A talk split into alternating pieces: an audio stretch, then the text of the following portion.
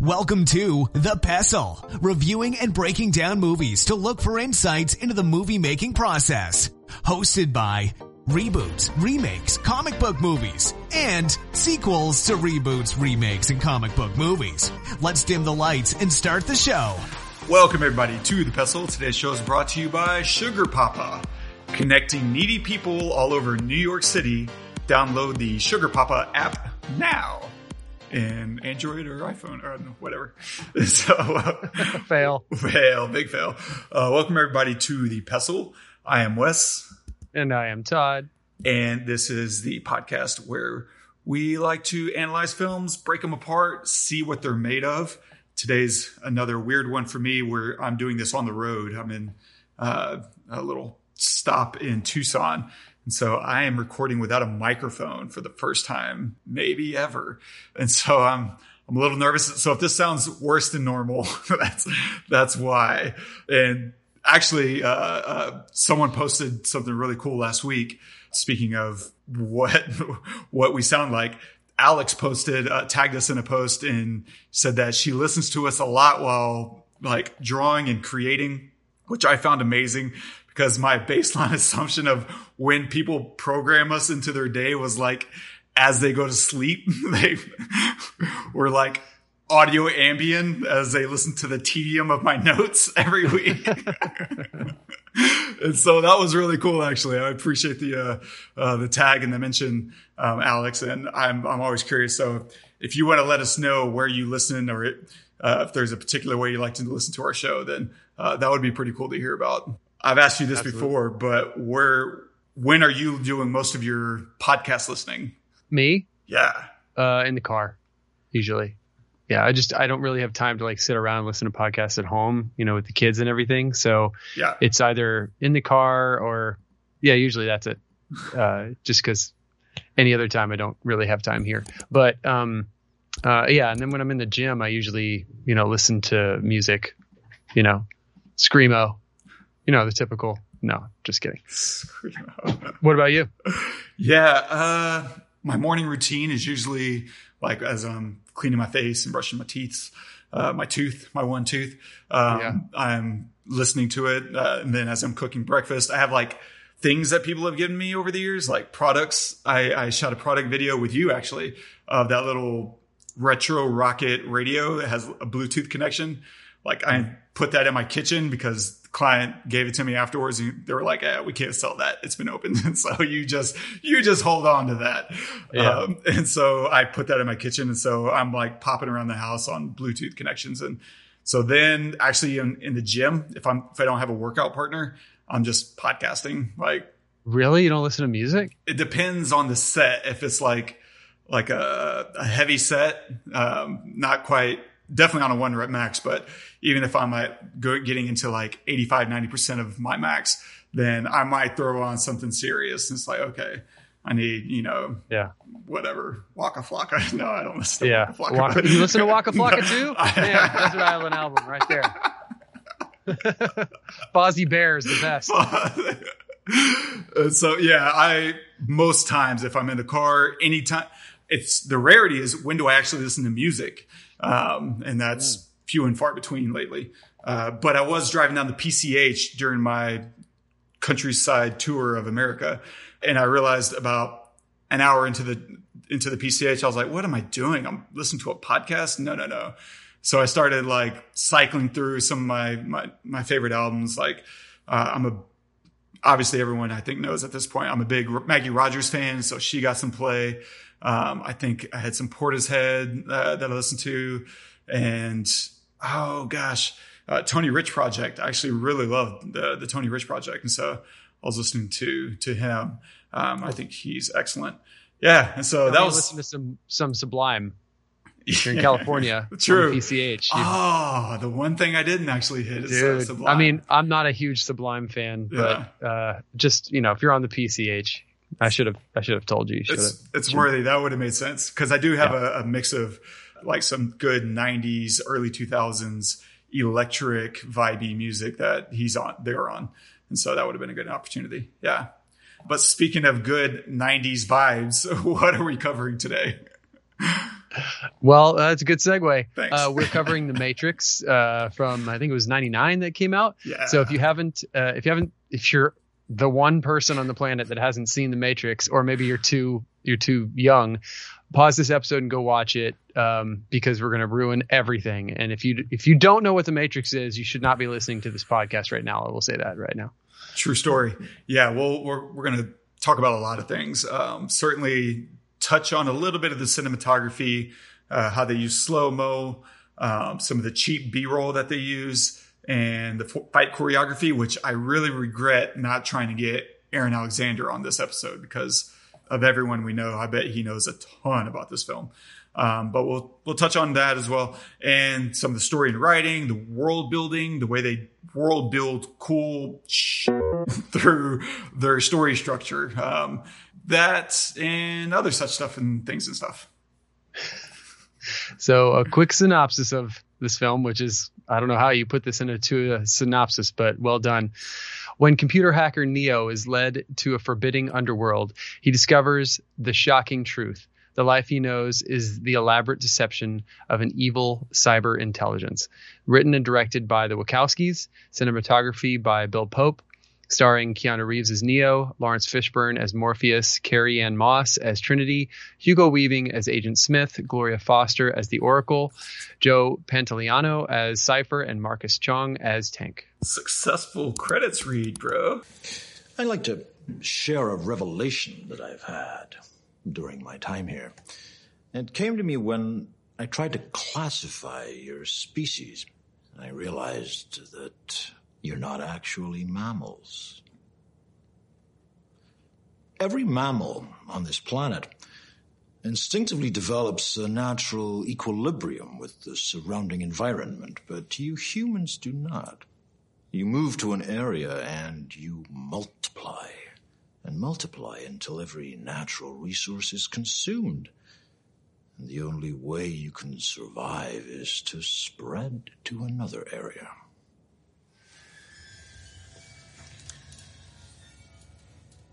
There is another organism on this planet that follows the same pattern. Do you know what it is? A virus. Human beings are a disease, a cancer of this planet. You are a plague, and we are the cure.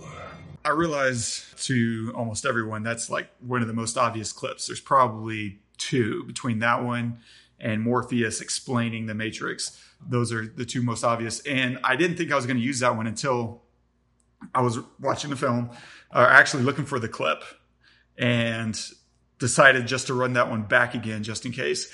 And something dawned on me while watching it for the trillionth time, the trinitieth time, which was every time I've ever heard that clip or watched that clip, uh, it's always given me the thought of humanity and the way uh, humanity is, you know, being depicted as a virus.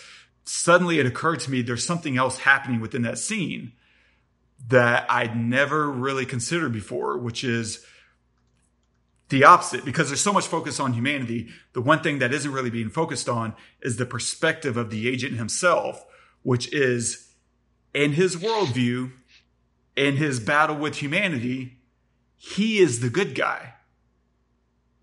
It's so rare that we actually think about the perspective of the A Is and what their goal is and uh, what they're trying to to do, because usually we just think of it as, you know, they're bad because, you know, they're killing humanity, or they're bad because they're uh, whatever, fighting and destroying so much. But, you know, the opposite perspective is that they're trying to not just survive, um, but maybe they're doing a, a net good by defeating humanity. And, and I don't know, their long-term plan. We don't, I don't feel like we ever really get a good view of that, but that was the one thing that kind of occurred to me. It's like, oh, you know what? This is how he's justifying not just his existence, but the way they're, they're persecuting humanity is by doing a net good of uh, healing the world of a virus, which is right there on his face, of course, but I don't think ever really gets, you know, the finger really never is put on that uh, from any other conversation I've had uh, about this film anyway. But well, you haven't talked to me Oh, because yeah, that first, the first time I saw this movie, I agreed with him. Mm-hmm. Well, everyone I mean, does. No, I've never heard anyone right. suggest anything other than, yeah, humanity is a virus. I've just never heard it from the perspective of this is their own personal internal workings of justification. I've never heard that perspective. Mm. Gotcha. Well, I think that's, I think even if, if you, if people don't talk about it, they probably, there's probably some aspect of them agreeing with it and like, and, and noticing it and feeling it. Mm-hmm. That's what makes this movie so great. I mean, and you know, I don't want to bring up other movies, but you know, like Thanos, you know, in, in Infinity War, right? Like there are something about films where you see, whether it's on, it's on the nose or not, when you see, when you're able to get the perspective of the bad guy or of the other side and see validity in it, all of a sudden there are some massive stakes, not just in the characters in the film, but you as a viewer, your, what you thought was, was right or wrong now is in question by something that you, information you didn't have before. And that, that's what makes a film timeless. That's what makes uh, a film like rewatchable, because every time you rewatch it, you might think something that you might feel differently. You know, if you're at a good place in your life and you think that the world is, is, you know, doing all right for you, you might disagree, you know, with Agent Smith there. If you're, you know, on death's door or like there's everything is going wrong, there's like bad stuff happening to you, then you might totally agree. If you feel, and you, you know, I don't know. I think, I also think, you know, the question of, do you believe in fate? Right. Is also very subjective to how your life is going at any particular point. And I think that that's a major, major part of what this film is about. Like, do you have control? Do you not have control? I think you're, d- depending on your life experience, that would change, you know, not for everybody, but I think that it's easy to see both sides depending on what's going on in your life, and which makes, which is what makes this film so rewatchable. So it just depends on where you are, right? And I remember exactly where I was when I watched this movie. There are very few movies where I feel that way. I mean, everything that happens in this film is just mind-blowing. I've seen it a hundred times, but every time I watch it, I'm like, oh my God, this, and this was twenty-two years ago when this came out. It's just un unreal. Everything that happens, and you think, oh my gosh, I can't believe that happened. Oh my gosh, I can't believe he said that. That's That's incredible. And there are all these like little one-liners or little moments. And you're thinking, well, how is he going to get out of that? Or what's going to happen now, or, or whatever. And they always have an answer. They like ask you the question, or they, they give you, they give you a result of something. And then you're thinking, well, okay, that's it. It's over. And they know where they're going, but yeah. you don't. And so you keep coming, going into these holes and coming out of them, and into them and coming out of them, and finding out new information, but not enough, right? A little bit more, but not enough, right? And uh, uh, it's just un- unbelievable. And it's the other reason it's so timeless is because it's mind-altering. It is like, because I I, I want to say that people, you know, maybe in the scientific community, the idea that we were living in a simulation was like talked about back then, maybe, but it was not so, something that most people ever really brought up in conversation or like really thought about, right? And so, so the idea when this came out, this was like a novel idea, you know, it's like taking something that we know to be fact now, you know, and backing up twenty years and talking about it like it's sci-fi. And then, you know, seeing a lot of stuff like that, that has come out in the twenty years since that actually, you know, really suggests that we might be, just makes it even more intriguing. Whether we are or not, it doesn't doesn't even ma- really matter. But that's just on the surface of what of this film. There's so many little layers and stuff that that's connect that connects it, right? The the Trinity story with him that's woven seamlessly throughout, and you don't find out until she tells him at the end what the Oracle told her, you know. But it's woven, like the story is just put together so well, where they give you these little this little thing where he asked her in the car, "What did the Oracle tell you?" And she doesn't get to answer, right? Because for whatever, she chooses not to, yeah. right? And then later on, he says, Oracle told me I'm not the one. And she said, that can't be. And And he says, well, why? And then we have this awkward pause, right? And then we find out later that because she told me I'd fall in love with the one, and I'm in love with you. And, it, it just, and you're like, oh my God, he is. And then he becomes it by not having to dodge the bullets, which is, a, I have a few lines in here that, that I just, that blew my mind the first time I saw it. That is one of them. I'm telling you, I'm not telling you you'll have to dodge bullets. You'll be able to. I'm telling you when you're ready, you won't have to. Unbelievable. There is no spoon. Is that really air you think you're breathing? Would you, what's really going to, uh, what was it? What's really going to bake your noodle is, would you have broken the vase had I not had told you? All of these things are, yes, they're relevant to the movie itself, but they're also relevant outside of the movie in the real world. There is no spoon. Oh, okay. What's the concept of that? If I'm holding my phone, is, am I really holding this? Well, science would say I'm not even really touching it because atoms can't really touch each other unless they're slammed together, right, in a Large Hadron Collider. So not really, but it feels like I am, right? The how why does chicken taste like everything else? Well, maybe the machines don't know what chicken really tasted like. You know, all of the, would you have broken it had I not said it? Like going back in time five seconds ago, you know, I, we, we do that all the time. Oh, I shouldn't have said that thing that just came out of my mouth. I wish I had five seconds, you know, back in my life. And just, it's so mind freeing. It's crazy. It yeah. is. And I mean, just to add on to two of the lines you just kind of threw out there, the line about the vase, would what's really going to bake you noodles. Yeah. Would you have broken it if I hadn't said anything? Because that, I think, ties in even bigger uh, into the overall world, which is the idea of a self-fulfilling prophecy. And I feel like that was just a seed uh, that got planted um, that you maybe don't even see the full extent of in, in this episode. But then something else that she says during that meeting to Neo, which is he asked the question, right? Am I the one? She says, being the one is a lot like being in love. You know it. Or you don't. You are, or you're not. You know, it's just, it's not something that anyone can tell you. You just know that you are. And, and, and that's so relevant to what Trinity's experiencing at the end of the film. It's excusing the idea of you just think you're in love. No, you know when you're in love, and she knows that she's in love. And so it just perfectly ties up this loop uh, that she's creating, not only with Neo being the one, but it's perfectly encapsulated with Trinity's experience of her prophecy, and her knowing that she's in love is the same thing that Neo's about to experience whenever he realizes that he's the one. Um, and it's just, uh, that's a very neatly tied bow. That's very hard to do, but also isn't like punching you in the face with, uh, with, with itself. Like that's, that's just genius. I mean, this yeah. movie really was a brilliant, uh, not just conception, but execution.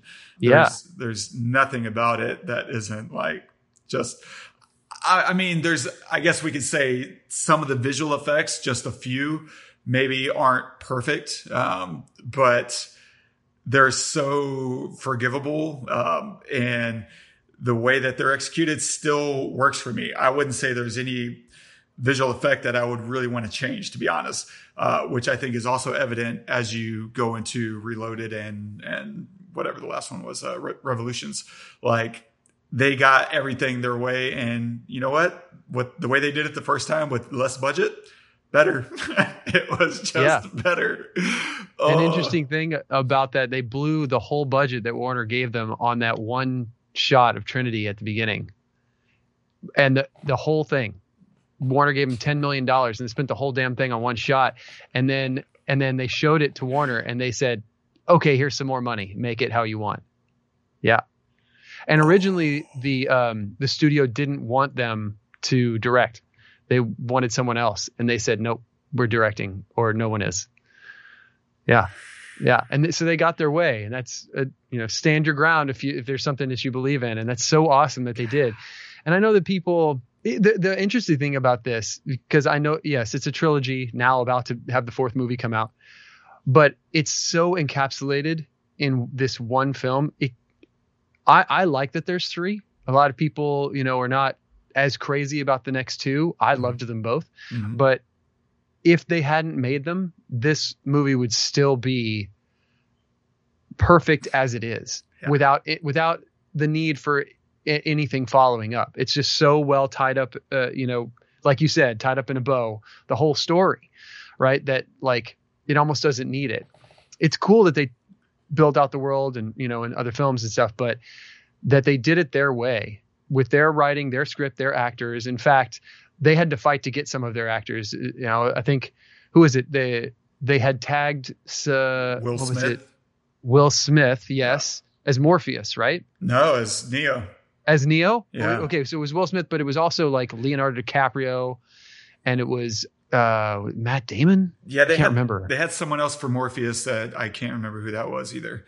Anyway. Yeah. They, they had, A, a couple other choices for Neo that turned it down, and then a couple other choices for Morpheus that turned it down. And the idea of having anybody else in these roles, just, I mean, can you imagine? No way. This is just, it just works out so perfectly. And I love how, I, I love that, like, it is that way, yeah. Right? We can't imagine anyone else in these roles. Carrie Ann Moss uh, is Trinity. There is no one else that could be, um, but, you know, for her, for example, the first time she ever saw herself on a, like in a movie, was watching this movie. She, she had never seen herself in any other movie before this. So like, you know, casting someone like her who had never even been in a movie before, maybe she had like, you know, other like smaller roles and stuff, but she, first time she ever saw herself on a big screen was this film. And she, uh, but the, the studio didn't really want her, because she wasn't like a known name. You know, they were going after, you know, bigger names. And they said, nope, want her. And they got her. They just did it her their way. And I love that.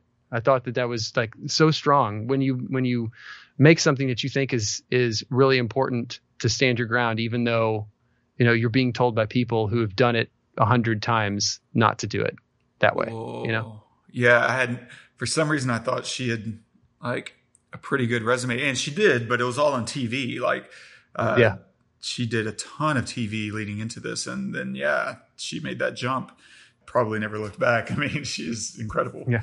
What? Oh, yeah. Well, no, cool. I think you're making a great point in that, you know, fighting for your vision and like the luck of it too, because while they did fight for the vision, they got it. They also didn't get, you know, maybe their first picks, and it became, mm-hmm. They're Keanu Reeves. I I don't know if he did anything kung fu related before this, but he's, from what I understand, like a really big kung fu enthusiast, martial arts enthusiast, um, as opposed to someone like a Matt Damon, who is a great action figure, you know, in his own right. I don't see him doing this style of martial arts. Like this mm-hmm. is very. This is the conversation I would want to have with Aaron Alexander, because, you know, he has a much keener eye when it comes to fight choreography and what style is influenced from, you know, where. Uh, this strikes me as very Asian cinema. You know, you look at whatever Crouching Tiger and probably some other pre-Matrix stuff, and you can see the wireframe, you know, style of martial arts in this, as opposed to something like The Bourne Identity, that's not wire based, right? That's all hand to hand, you know, uh, melee style combat. That's brute force, as opposed to this. It's very elegant and beautiful and uh, posed, but it's still absolutely incredible, right? All the all the fight scenes are very clean. It's not messy in the sense of you never know what's happening. Instead, you see every strike. You always know who is getting a punch in, who is winning, who's losing. And yet it's still very strong visually and interesting. It's, you know, beautiful to watch. And it still has a kinetic feel to it. It still feels like you don't know what's going to happen next. Uh, and that's masterful work, because Morpheus starts getting in some good punches, and suddenly, you know, Agent Smith is turning it around on him.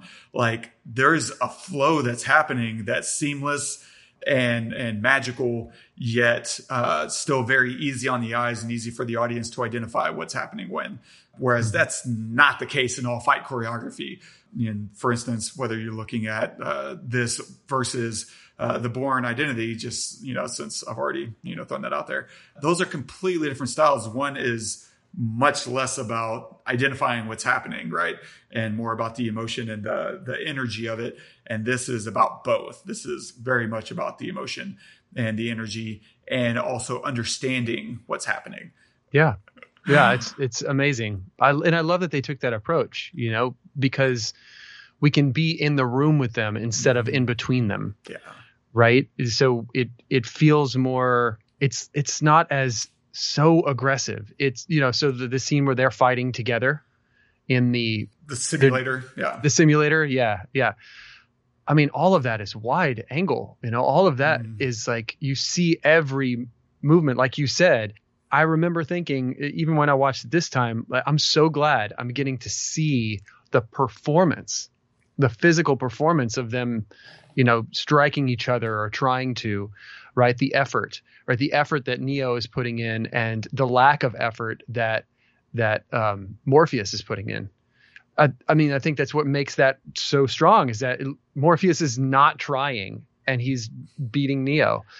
And then you see Neo relax, right? And then all of a sudden things start to come out and, and it becomes more effort. But it's hard to see if you're right here, you know, if you're right, the camera is cutting a million times a second and everything. That's why it felt different to me, because yeah. I could actually see everything, right? But yeah, it, it, you're right. It's a totally different style of fighting and um, and everything. But And to combine, but, yeah, please. Oh, no, I was just going to say... How do you feel about the, you mentioned earlier in your, in your notes about world building, right? And like, how do you build a world like this where you feel like, this is a big question for me in films in general, right? How do you build a world that you feel like you're there with these characters, but you're nowhere else, right? So, you know, the, the, the helicopter scene, obviously they're in a city. The city is large and sprawling. There's buildings all around them. There's people below them. There's boats in the distance. There's, you know, everything is happening around them. But I feel like I'm right there with them only, even in wide shots. How do you establish that and keep that throughout? I mean, I guess throughout a whole film, but even through a scene, right? Where my mind could wander somewhere else, unless I'm drug in with them and, and with them. How do you, how do you create that and, and hold that? Yeah, no, that's fair. I mean, one of my regrets of this episode is I only got to watch it once and take, you know, very brief notes, but I want to say they're doing something very specific with uh, the, the cinematography when they're in the Matrix, especially in that first third of the film, because it feels very desolate, even though you're in a city. Um, it feels very devoid of humanity and humankind, and it feels a little too neat. You have that green hue, that tinge that of green that is just permeates everything. All the highlights, right? It's just washed out with the this this green tint, um, as opposed to when you get into like the real world, right? It's very blue and it's very more gritty. The the camera work seems a little bit more imprecise, and even some of the uh, the shots in the in the Matrix like feels almost, I don't know, maybe like there's a bit of a circuit board that's happening.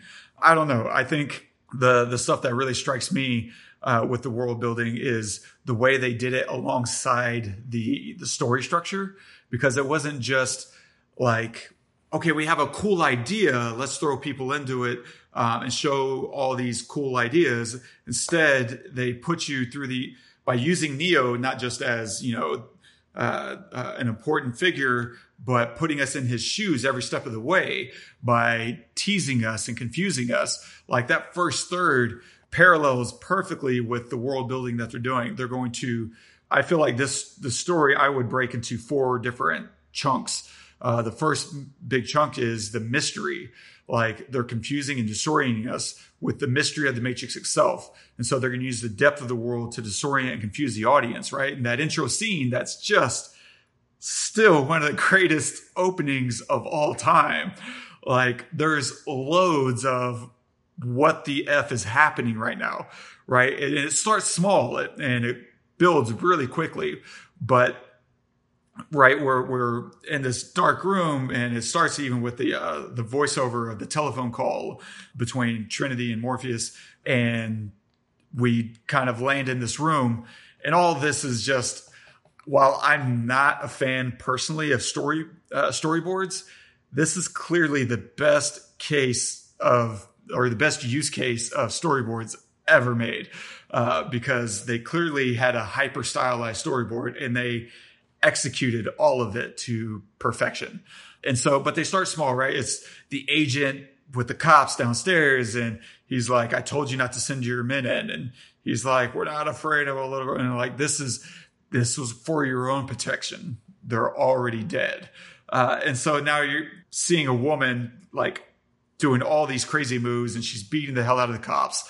She's dressed in black. And so it's giving, giving these questions of, is she evil, right? Is she a bad guy? And so right off the bat, we don't really know who the good guys and bad guys are, because especially in this era, like, and generally even today, like the, the general vibe is police are there to do good things. They're not there to do bad things. And so if you have someone who's like an outlaw, like you are wondering, are, are we rooting for them or not? Because right now she's beating the tar out of every cop in sight and killing them, killing them. Like yes. She like dislocates this guy's elbow, and, but she's doing it and she's doing it very cool. Like it looks very cool. And so there's a little bit of, you know, conflict in the viewer, but we see, oh, she's a great fighter. Then she just walked across the wall. Is this, And there's this confusion on the audience. Is this a style choice? Is it, oh, this is the kind of movie we're seeing. This is just a really cool fighting style. But then as it builds, right, we start having these gravity-defying moments, right? These stunts where she's flying through the air. And we're like, wait, what? And then it's confirmed that this is not just a style choice. This is something that the cops are reacting to and saying, as the agent jumps across buildings, we see ourselves reflected with the cops whenever he's like, that's impossible. This is not reality. And so now we know, okay, no, that's such a perfectly timed uh, bit of dialogue, because now the audience is able to see that, oh, whatever is happening, this is not normal. This is not ordinary. Uh, this is beyond, uh, you know, what we should be expecting. Um, and so it just grounds us, gives us a, a strong frame of reference there. And of course, it ends so weird because the agent's taken over this truck, or, or this truck is, you know, parked in front of a, a phone booth. And she's like fighting to get into a phone booth and is willing to die to get to a phone. And it plows it over. And she's not in there when he pulls away. And it's just like, what the F is happening right now? It's perfect. And from there, it only gets like weirder, right? We have this whole sequence where he's escaping the office life. And there's this prescient aspect of it. Morpheus is predicting what's going to happen next in order to orchestrate Neo's escape. And then, of course, that leads to his capture. You have this whole debugging sequence of Neo, and you're like, what the hell is this bug? And why isn't Neo bleeding out? And then you have this whole red pill teaser, right? I can't tell you what the Matrix is. I have to show you. And, of course, after the fact, we realize that whole sequence of him taking the pill and the mirror overriding him, that can be whatever you want. That can be as weird as you want to take it.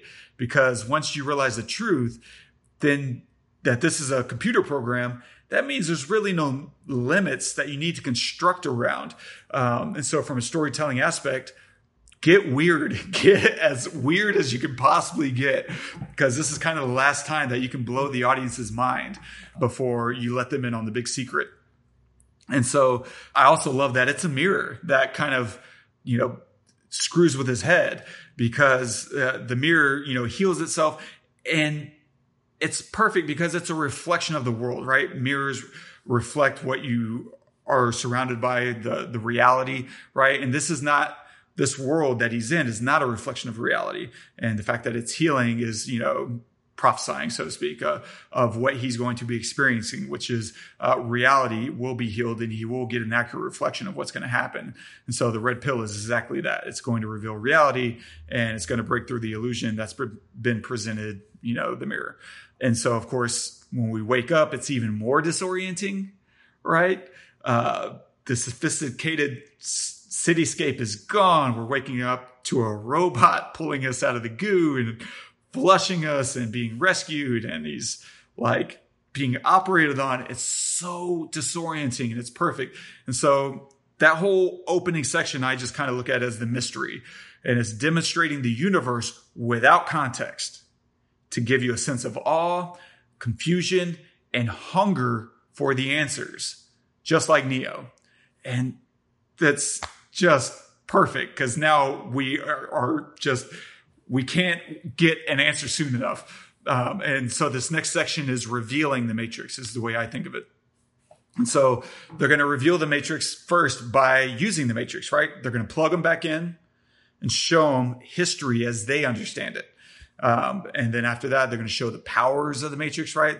The machine learning that he's able to go through and the fighting, right? We're going to demonstrate all the stuff that we've already seen them do. And we're also going to show why it's more than just a style. It's not just a fighting style. It's about the rules of the universe itself. Um, and that's why it works. That's why they're able to do all this cool stuff. Um, and of course, you know, we finally go and meet the Oracle, and that sets up the entire second half of the film while asking the core conflict, which in this case is, is Neo the one? That's central to this whole adventure, um, is Neo who... we think he he he is the, the the main character. Is he the special one?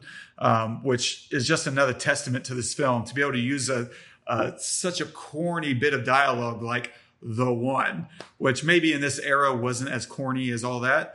Nowadays, it's so cliche, and this film is certainly a big part of that. Uh, but even up until that point, if you played video games, you were... every video game was about you being the one, the chosen one.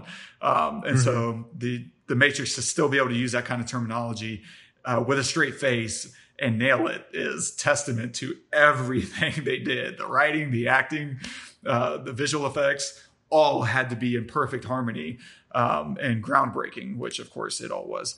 But still in that revealing the Matrix kind of segment, um, we also get the betrayal of Cypher, because that Uh, reveals the downsides of learning about the Matrix. You're still revealing everything about what it is to be in the Matrix and to be apart from the Matrix. And that's, of course, asking a whole other question, which is, is ignorance bliss? Is ignorance of the Matrix bliss on some level? Is it better to not know?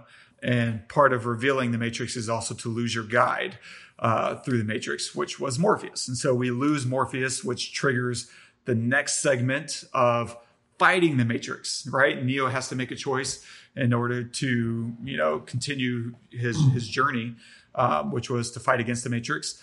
And now we're going to use everything we've learned thus far to test and break the boundaries of the Matrix. It's just, it's perfectly structured storytelling it, and world building completely in harmony with each other. Um, we go through the loading program, right? That Morpheus kind of indicated. Now we're going to see what the loading program can do. And they get every gun. And that's one of the things I was going to mention a minute ago, which was the ability to combine like martial arts and gunplay. You don't see a lot of. Usually films are one thing or the other. And in this case, they do both rather well. Now, let's say this is still overwhelmingly a martial arts film, but it's not without a heavy amount of gunplay uh, because they do that whole breaking and entering the office, right? Uh, which is just freaking cool. I mean, there's that could have been as complex or as simple as they wanted it to be, because all they did was get from the front door to the elevator, and they turned yeah. it into like this eight to ten minute, like beautifully choreographed slow motion, fast motion thing. they do they do a really amazing job of using slow motion to sh- to like hint to you something important is happening. You know, at there is a great thing. They slow it down so you can see all the crazy, amazing stuff that they're doing, right? And obviously it looks beautiful, and that's the main goal too, but they're not hiding behind a million cuts again. They're they're showing you everything. They're giving you the visual of all of it. Uh, an, another one when he's running at the end to to catch the um the the phone, mm-hmm. when he's running through the building, right when he turns that last corner and he's looking for the door, they slow it down. And so you're feeling like, okay, something's going to happen, right? But the, this this whole movie is full of these brilliant little moments. When before he gets into that building, you see Agent Smith looking up at a building. He watches them run. He watches an, another agent chasing Neo, running past this building. He looks up. And then the next time you see Agent Smith is when he's behind that last door and he actually shoots Neo. Like stuff like that. The compli- like the the detailed, complicated, tiny little things inserted earlier on that when you watch it two, three, four, five, six times, you notice is what keeps you coming back. It's just brilliant. Absolutely. And I want to add on in a couple of ways. If you notice beforehand, whenever that guy, he Neo steals the phone from the guy and he's like using it to call Morpheus or whoever and trying to find an exit. Like you see another agent, like it's Smith, a Smith, uh, different agent, uh, nope. beforehand, Smith. beforehand, bef- whenever he's on the corner and he turns in, I don't think that's whichever agent. It doesn't really matter. The point I'm trying to make is he taps his earpiece and he's monitoring everyone who's plugged into the Matrix. Suddenly everyone in the Matrix is at his beck and call and is like a massive, you know, Department of Justice listening, Big Brother echolocation service, right? And that's whenever he's able to take over the guy he just stole the phone from. And when we fast forward, they cut away, but I can imagine Agent Smith as he looks up the building, he's in his mind tapping his ear and listening in to where's that phone ringing? Let me teleport right next to that phone. I'm going to shortcut all this other garbage because these other idiots are never going to catch them. And instead, I'm about to get to the uh, the bottom of this real quick. But the other thing to add to your point about the slow motion is obviously it's cool.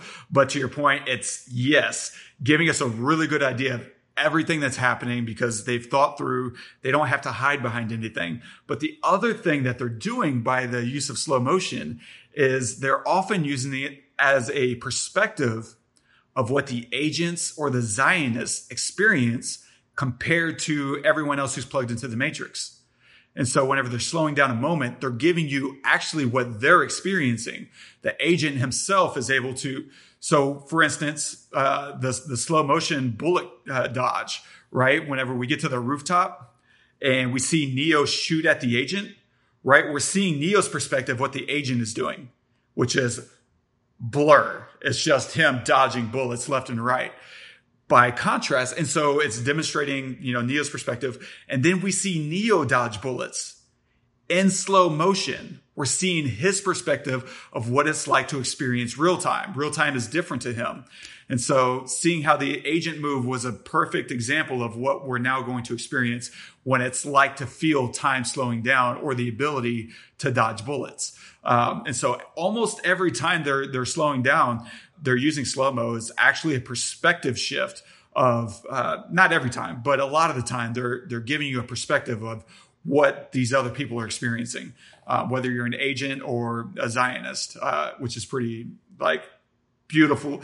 I would say it's right there in second place in terms of my all-time best use of slow motion from a storytelling perspective, right below Inception. Like it's, uh, this is just absolutely, it's thoughtful. It's very thoughtful yeah. because yeah, it's freaking cool. And I think most audience members are only going to take that away. Uh, but it's also like an actual storytelling method to let you in on what these people are, are experiencing, um, in their own perspective. The, as far as, uh, the, the whole segment of fighting the Matrix, that's that structure.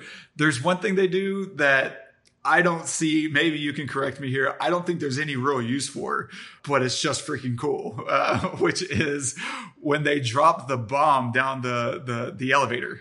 Like, I, that's pretty pointless. There's no payoff to that other than we get to see a badass explosion and Trinity uh, and, and Neo kind of uh, hold each other together as they rocket, you know, up the up the elevator shaft. It's just cool. I don't see a good structural or story component, uh, but why not? Uh, yeah, I mean, to me, I just always saw it as like, okay, nobody else is coming up here hmm. kind of thing. But yeah, I don't know. Could yeah. be pointless just just to explode something, just, just to blow something up. Right? Why not? Why you not? Um, yeah. And then, of course, you know, when they go to save Morpheus, the whole, you know, slow-mo bullets of the agent getting shot up. Uh, I guess there's only so many bullets they can dodge, but also the chopper crash is after mm-hmm. that opening sequence, you kind of feel like, did they just kind of burn all their good ideas? Uh, because you get to the end of a movie that started so strong and then it just keeps getting stronger. At a certain point, you're just like, they've peaked, right? They've they've tapped out.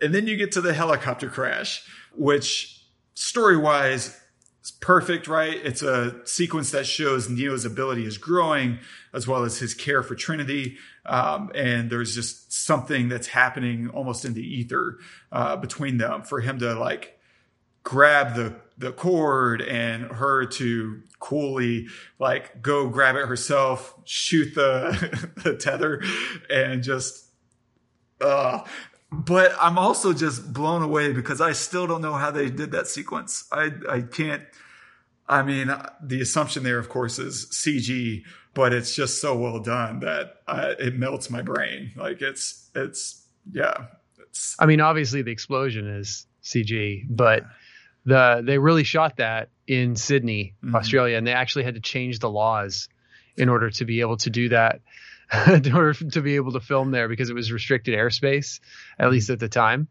So it took like six months to prepare that shot or something I read and I was reading up. And uh, so, yeah, it was like the shot through the window of oh, the sure. hel- mm-hmm. helicopter coming down. Like that's, yeah, that's, that's real too. And, yeah, well, yeah, I had to change them. I just mean, I don't know how they actually got a helicopter to look like it's crashing into a building. Oh yeah. In nineteen ninety-eight, whenever they were making this or whenever. Like, I don't know. I also think that the, the only reason some of the, the um, C G might not look, you know, super good is because we're in twenty twenty-one. Yeah. Um, but in nineteen ninety-nine, nobody was complaining. Is, you know, I don't, I don't know how you do that. I have, I have no idea. I don't know. Uh, yeah.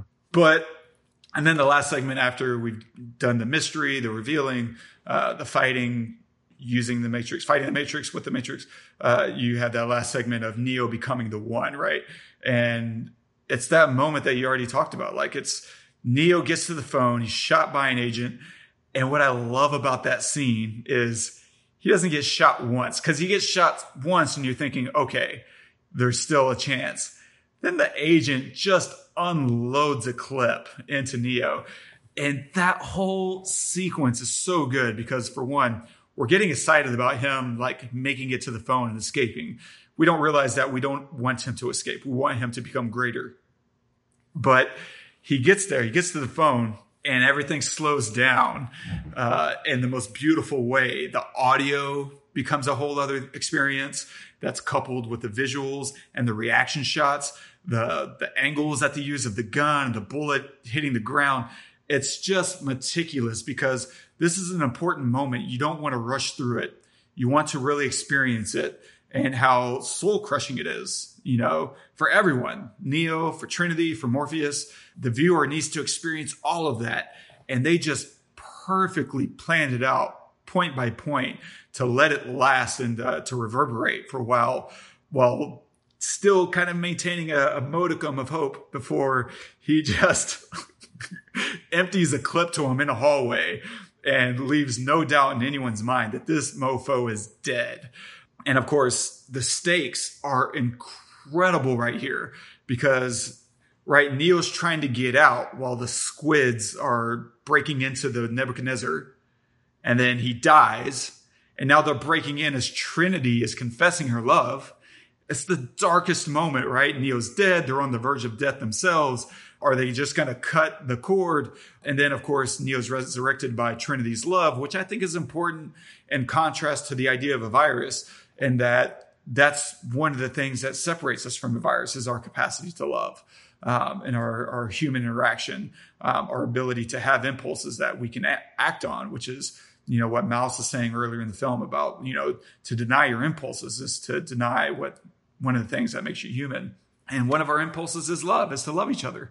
And here, and that's, I think, thematically important, uh, an important reason of why Trinity is able to bring him back to life. Because for one, he's not actually dead. His, he's only dead in his mind.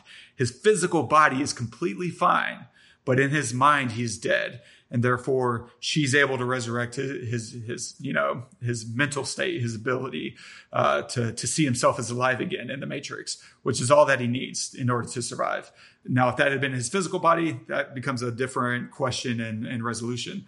But here in this case, because he's only dead in the Matrix, he can still survive, um, which great point. In the moment, doesn't feel like that's the case. He's dead. Right. How can he possibly be alive again?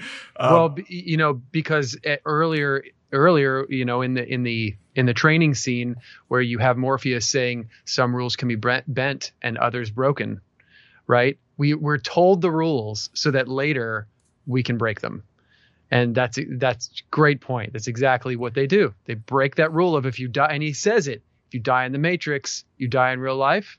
Body cannot survive without the brain, but his his brain is okay, like it's still there. He's he's yeah. Good, thank you. Rip, rip I did not, I didn't catch that, and you're one hundred percent correct.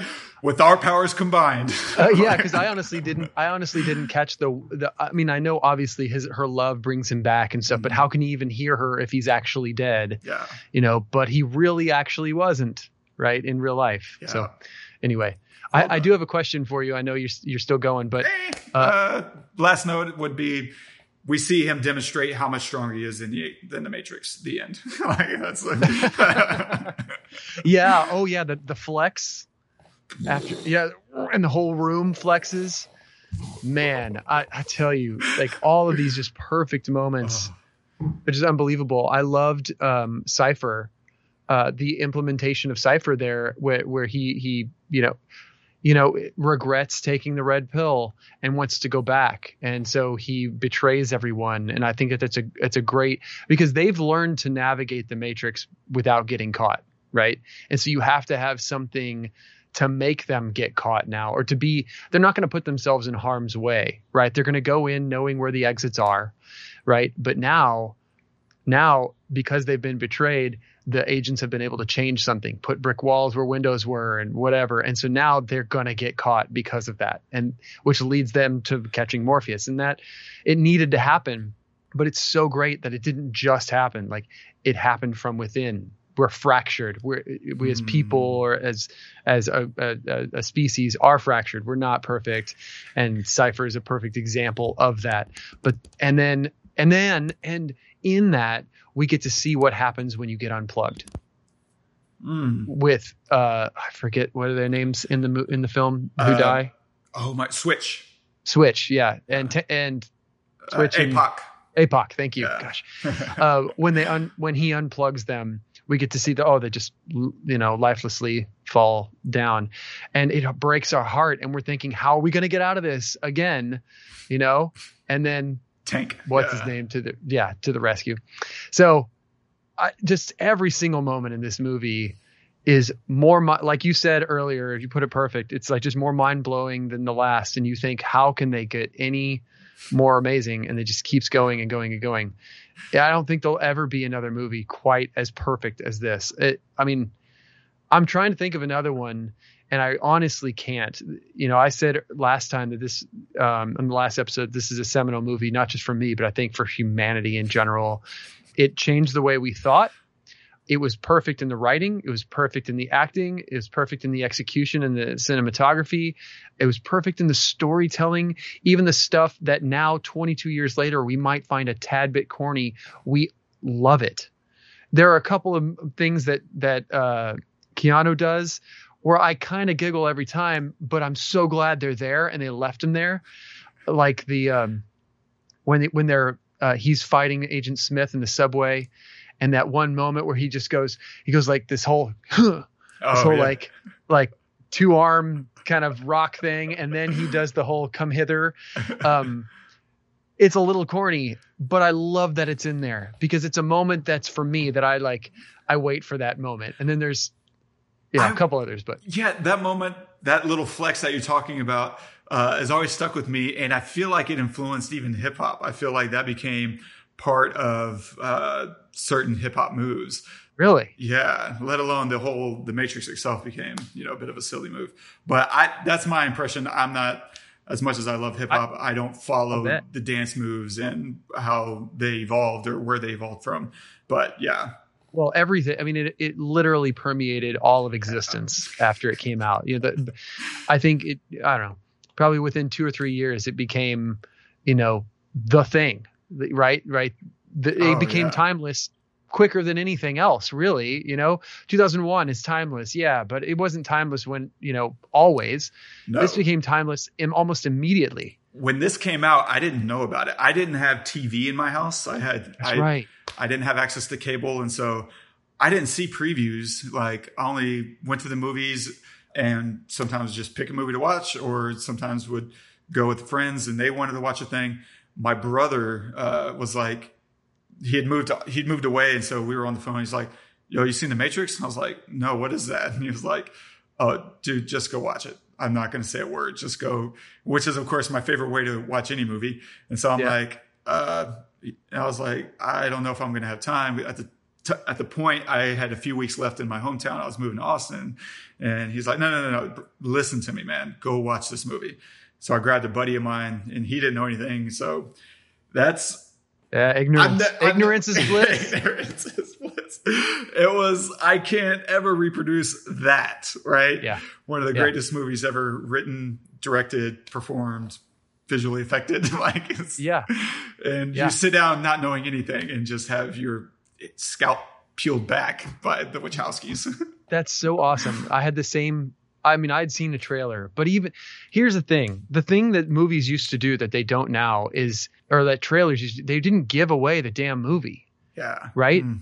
The, the promotion for this movie was almost as brilliant as the actual movie itself. Oh. They, they never told you what it was. They told you there's this thing, there's this thing that, when you find out what this is, it will change the way you you live your like you your existence, your whole existence, the way you look at the world.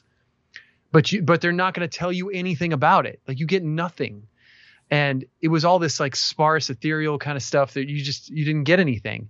And so by the time the movie came out, everyone's like, "What the fuck is this thing?" Like, I, I have to go just so I can find out. There was no internet really, and you know, very few cell phones at the time. It was just, it was the perfect time for the perfect movie to come out like this.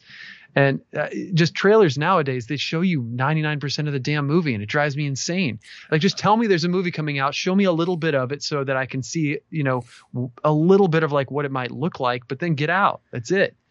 You know, it makes me want to go and find out for myself, especially if it's all based around this thing that you're not telling me about, you know, which is perfect, which is very much like the, the conversation that Morpheus had with Neo and giving him the blue or the red pill. He's like, I'm going to kind of tell you what this thing is, but then I'm going to tell you that I'm not going to tell you, but I have to show you. Like three times, right? Yeah. Even, even after he's brought into, into the real world, he's like, now let me go show you what this is, you know? And then he has to plug him in. Yeah. Then he still try, you know, still, you know, but I love it. I love its slow burn there. I think like the first forty-five minutes, Neo has like, I don't know, seventy lines or something. He like doesn't say a whole lot. It's all this exposition being told to him, which is great because we are him. Mm-hmm. How can you watch a movie like this and not put yourself in Neo? You know, you are Neo yeah. when you watch this. You're finding this out all right along with him, and it's just beautifully executed, man. Yeah. So if you were able to plug into the Matrix for one session and learn a skill or a thing, oh. what would what would be your thing? What would you learn? Oh, man. Dude, that is a great question. That is that is a really great question. Uh, I I would probably... And we're not talking about like, because, you know, at the end of the movie, he flies. We're not talking about that, are we? Like, like that's like the one. But like yeah. if I could learn a skill, mm-hmm. a skill. Or, uh, or a piece of information. Yeah. Man, I, I don't I don't know. I was going to say, yeah, probably how to, how to like fly planes, I guess. Yeah. Or no, I like the fighting. I like being, you know, to learn Kung Fu. Yeah. Why not? Ooh. I like that because then I could like practice it all the time. I could like, you know, do it myself and like, you know, like have something to do. Otherwise, if I could just fly planes, then I can just fly a plane, like whatever. I don't know. What, what about you? That's a great question. Yeah. I would probably learn like a language, if not all the languages. Like I would want to mm-hmm. be able to speak. Ah, so much better than mine. it's yeah, I don't know. That would, that's where my head goes. Um, that's a great one. No, yeah. that's a, that's way more usable. um, uh, well, blue or red pill? Red pill. I'm a red pill person, man. That's you are I, red. You want the truth. Yeah. It, even when it's inconvenient, it's like, man, uh, it's nice to live with your illusions about the world and your place in it. But ultimately, this is our only shot. This yeah. is all we get. I would, I'd rather know the truth, even if it's, you know, hell, you know, that's, yeah, it's better than not knowing to me. Yeah. Hmm. You? Yeah. Uh, Well, I mean, I'd like to say red pill, uh, and yes, I say red pill. But you know, if I knew what I was getting, like if it was actual hell, true. I don't know, blue. Probably the blue pill. But you know, if it was just like a shittier version of this life, uh, yeah, I think I can handle that. You know, red pill. Yeah. You yeah. take the red pill, and you're now it, it, everything's the exact same except. You have to stub your toe every time you walk out the door. Like, oh, like, God. Oh, yeah. So annoying. Yeah, that's just annoying is really what it is. It's like, uh, uh anyway. Uh, yeah. Nice. Yeah. That, that was great. I mean, literally I could, I could have a three hour episode on this, but, yeah. um, it, it's just such a great movie and so rewatchable and brilliantly executed. And, and, and it's not, it's not super difficult to follow either. It's, which is crazy because it's so heady and yet it's so within our nature to think about these things. Some of them, right? Not, not necessarily within our nature to think if we're in a simulation, like that's very new, but the idea of there is no spoon is, you know, like, yeah, that, that, I think that a lot of people have thought about that for a very long time, you know, or like that your mind is more powerful than what you can even imagine. I think people in general have thought that for a very long time. And to see it in a film like this executed uh, with an ending like that too, is just so wonderful. Yeah. It's the perfect pairing of verbal and visual exposition. Like mm. they never leave one. They, they don't give you one without the other. They make sure that you're going to, as you're hearing about a thing, you're going to see what that means. And that, that can be really tough to do, especially when you get into these complicated ideas like simulation theory. Like that's, that's brutal, man. Yeah. Um, and they just, it's flawless. Like, yeah, this is very much a, a perfect movie as far as I'm concerned. Um, nice. All that said, uh, what are you going to recommend this week? Uh, I'm going to stick with Keanu Reeves because I just love Keanu. He's he's my, he's my man. Um, I'm going to go with a movie that I saw in the theater. Uh, I was a little young, but I did see it in the theater uh, with with Keanu Reeves, Dennis Hopper. Nice. All right, uh, yeah. I'm going to go with Speed uh, from ninety-four. It's just a it's just a great little action film. Um, Keanu at his best. I don't know with uh, with Sandy and uh, yeah, yeah. It was nice. A lot of fun. Nice. Pop quiz. What am I going to recommend this week, Todd? uh, I don't know. Wrong. Okay. No, there's no way to guess.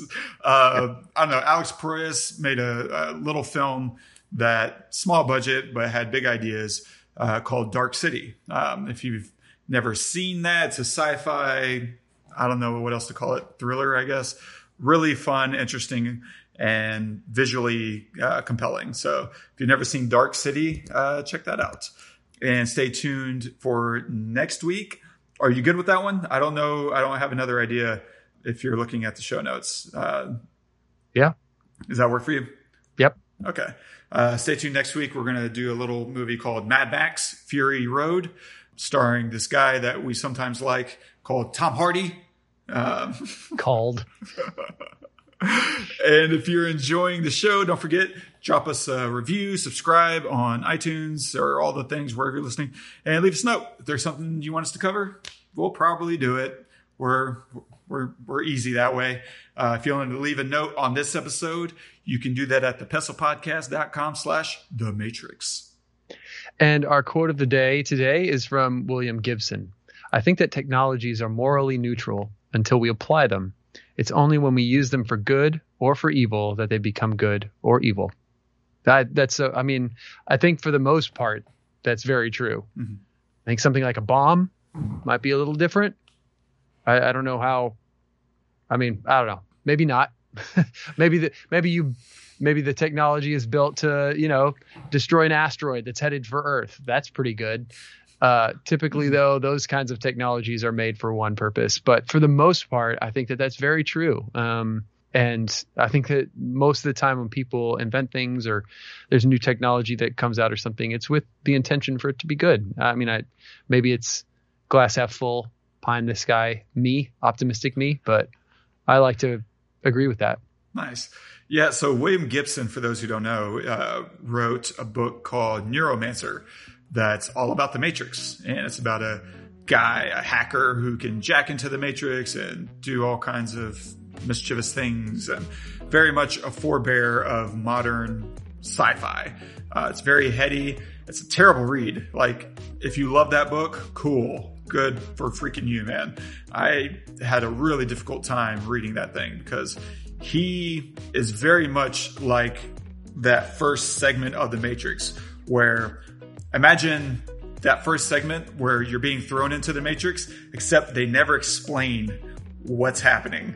Um, the, mm. Reading Neuromancer's like that. He's every sentence is very compact with data that doesn't really tell you what it means by itself. But this idea I really like a lot, you know, the idea that technology is is pretty neutral until it's applied. Like, a bomb in and of itself, you're right, uh, has the capability to do evil, but the creation in and of itself isn't necessarily evil. It's only whenever you execute it, right? When you drop it. Because, yeah, maybe that bomb could be used to kill people, or it could be used to blow up a dam and let the water flow to people who need it. All kinds of op- applications, right? Yeah. So conceptually, I really like that. I don't know. That's yeah. all I got. I do too. I do too. That's great. Yeah. yeah. Well, thank you guys so much for joining us. Uh, this is a blast. I can't believe it's taken us one hundred seventy episodes to do this movie, but uh, thanks for sticking with us. We hope you enjoyed it. Uh, make sure to share us with your friends, subscribe, review us on iTunes or anywhere you get your podcasts, and make a suggestion. We'd love to hear what you'd like us to uh, to cover and to chat about, uh, or just to hear from you. So, yeah, thanks for joining us. Until next time, I'm Todd. I'm Wes. Go watch the movies.